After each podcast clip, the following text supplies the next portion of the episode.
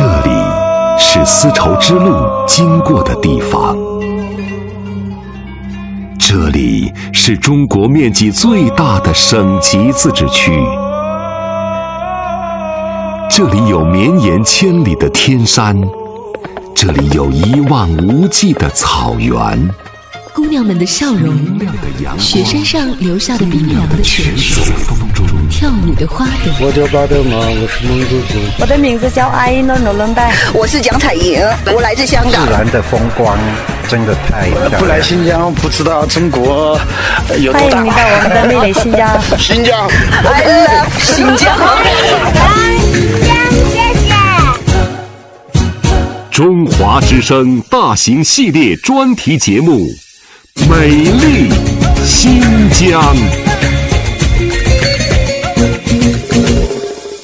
二零零二年的第一场雪，比以往时候来的更晚一些。二零零四年，一个叫做刀郎的歌手红遍了大江南北，他用沙哑的嗓音席卷了中国歌坛，创下了累计两千万的唱片销量。让来自新疆的音乐成为了流行歌曲排行榜上的常客。这个歌手本名叫罗琳，因为热爱新疆音乐，给自己起名叫刀郎。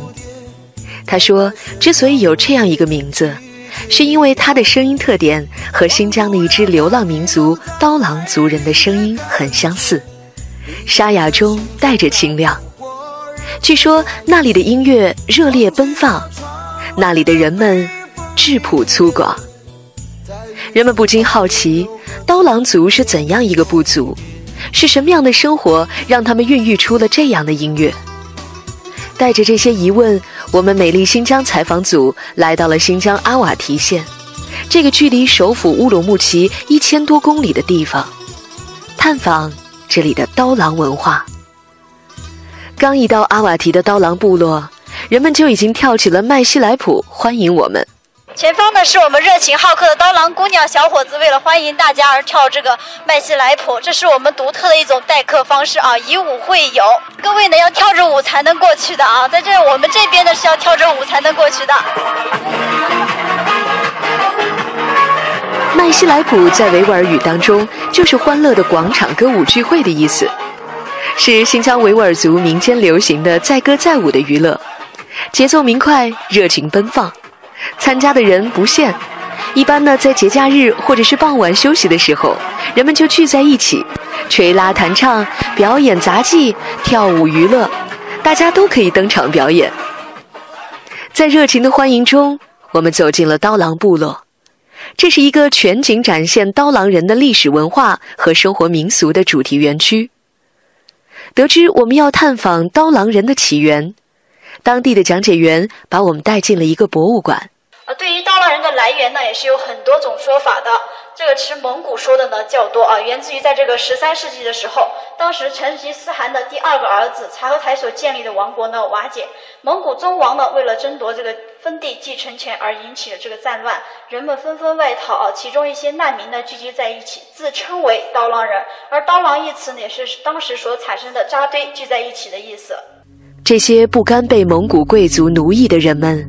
逃到叶尔羌河下游平原荒无人烟的大漠胡杨林里，聚在一起过着自由自在的迁徙流浪生活，于是就有了刀郎的称谓。刀郎人反抗压迫、争取自由幸福的信念，吸引了不同地方、不同民族的穷苦人加入他们的行列。刀郎不断壮大。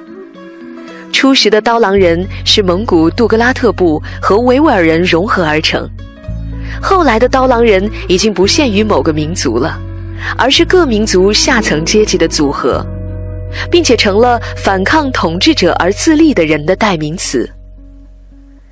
在漫长的岁月中，刀郎人在远离人世的荒漠旷野、原始胡杨林中狩猎游牧，从事落后的农耕。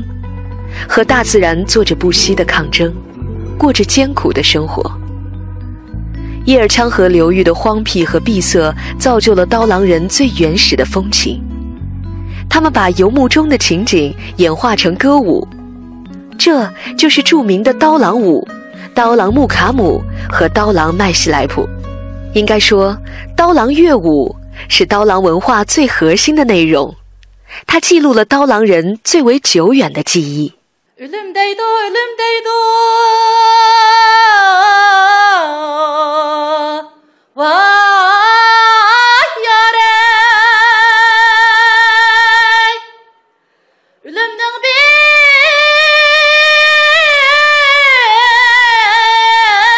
ne nevdi yoktur.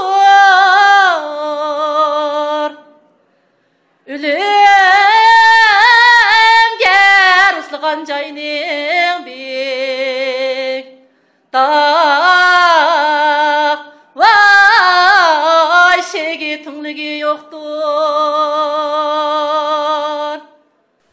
这是阿瓦提刀郎艺术团的一位女歌手的歌声，那特有的委婉曲折的曲调和高亢嘹亮的歌声，仿佛把人带回了刀郎人自由自在的生活里。为了弘扬刀郎文化，阿瓦提县文化馆在2008年成立了这个艺术团。散落在民间的各地爱好者听到这个消息，都争相前来报名。不干农活的时候，就来参加排练；一有演出，他们就放下手里的劳动，背着乐器，骑着摩托车，驾着马车，大老远的赶来，换上自己珍藏的表演服，为远方来客献上精彩的演出。阿瓦提县文化馆的工作人员说。阿瓦提县管辖的每个乡镇嘛，爱好者那个跳舞、弹音乐的呀、乐器的呀、唱歌的呀，全部有嘛。每个乡镇他们自己组织的那个表演节目，他们自己。艺术团里年纪最大的阿布都老人已经有六十八岁了。今年多大岁数了？六十八岁。六十八岁了。呃，你今天弹的这个是什么乐器啊？这个是拉瓦布，多拉拉瓦布。这个是多拉手鼓。手鼓和热瓦普是吧？那你是从什么时候开始学这个的呢？谁教你的？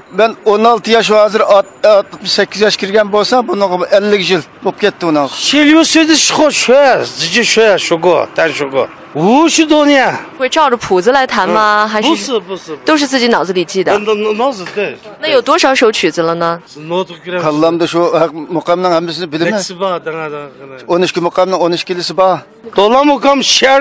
十二个。十二个，十二个，木卡姆全部是他制作。哦，全都是自己制作的。知道，知道，知道，知道。那你现在带徒弟吗？有人学习吗？还有两个徒弟。看完了演出，当地的老乡用穆塞莱斯来款待我们。这是阿瓦提盛产的一种葡萄酒，有很高的保健价值，据说能够强身健体、延缓衰老。如今的刀郎人中，百岁老人数不胜数。长期喝穆萨莱斯是他们长寿的秘诀。刀郎人在酿制穆萨莱斯的时候呢，喜欢添加一些鸽子、肉苁蓉等有滋补功效的中草药材。所以说呢，这个穆萨莱斯呢，也有这个强身健体、延年益寿、美容养颜的一个功效。穆萨莱斯呢，是在这个每年的九月份呢开始酿制啊，是我们这边的当地地地道道的这个美酒。而且呢，这个穆萨莱斯只有在我们这个地方呢，才能酿出这个葡萄美酒的这个味道啊，在我们这边的葡萄才是最正宗的这样子葡萄美酒。传说穆萨莱斯的由来有一个凄美的故事。四千多年前，楼兰王国的一位美貌的公主穆萨莱斯和青年罗布诺尔一见钟情，但楼兰国王却把公主嫁给了龟兹太子。公主因为抑郁寡欢离开人世。罗布诺尔每年都带着自酿的葡萄酒来到公主坟前祭奠。并且不停地呼唤着穆萨莱斯的名字。后人为了纪念这段感人的爱情，就把这种自酿酒叫做穆萨莱斯，意思是忠贞的爱情。至今，在塔里木盆地南缘的刀郎文化故乡阿瓦提县，几乎家家都沿用古老的传统方式酿造穆萨莱斯。然而，不同的人酿造出的穆萨莱斯却不尽相同。每个人的酿制手艺和酿制品味都是独一无二的，不可重复，也没有办法模仿。即使是同一个人、同一种方法，在不同的时间、地点酿造穆萨莱斯，口味也会截然不同。据说这和酿酒人的年龄、性格、心情都有关系。他们把自己的生命气质和个性都融入了酒中。猛者之酒烈，温者之酒柔，长者之酒余味悠长，少年之酒霸气阳刚，情人之酒有玫瑰花香，而失意者的酒，喝完让人心生沮丧。可见，这古老神秘的穆萨莱斯也融入了当地人的生命和气质。品味着醉人的美酒，唱着热情的歌曲。如今的刀郎文化已经从叶尔羌河走向了全中国，走向了世界各地。感染人们的不只是那迷人的歌声和诱人的舞姿，更是刀郎人血液里对于幸福的渴望。和对于自由的向往。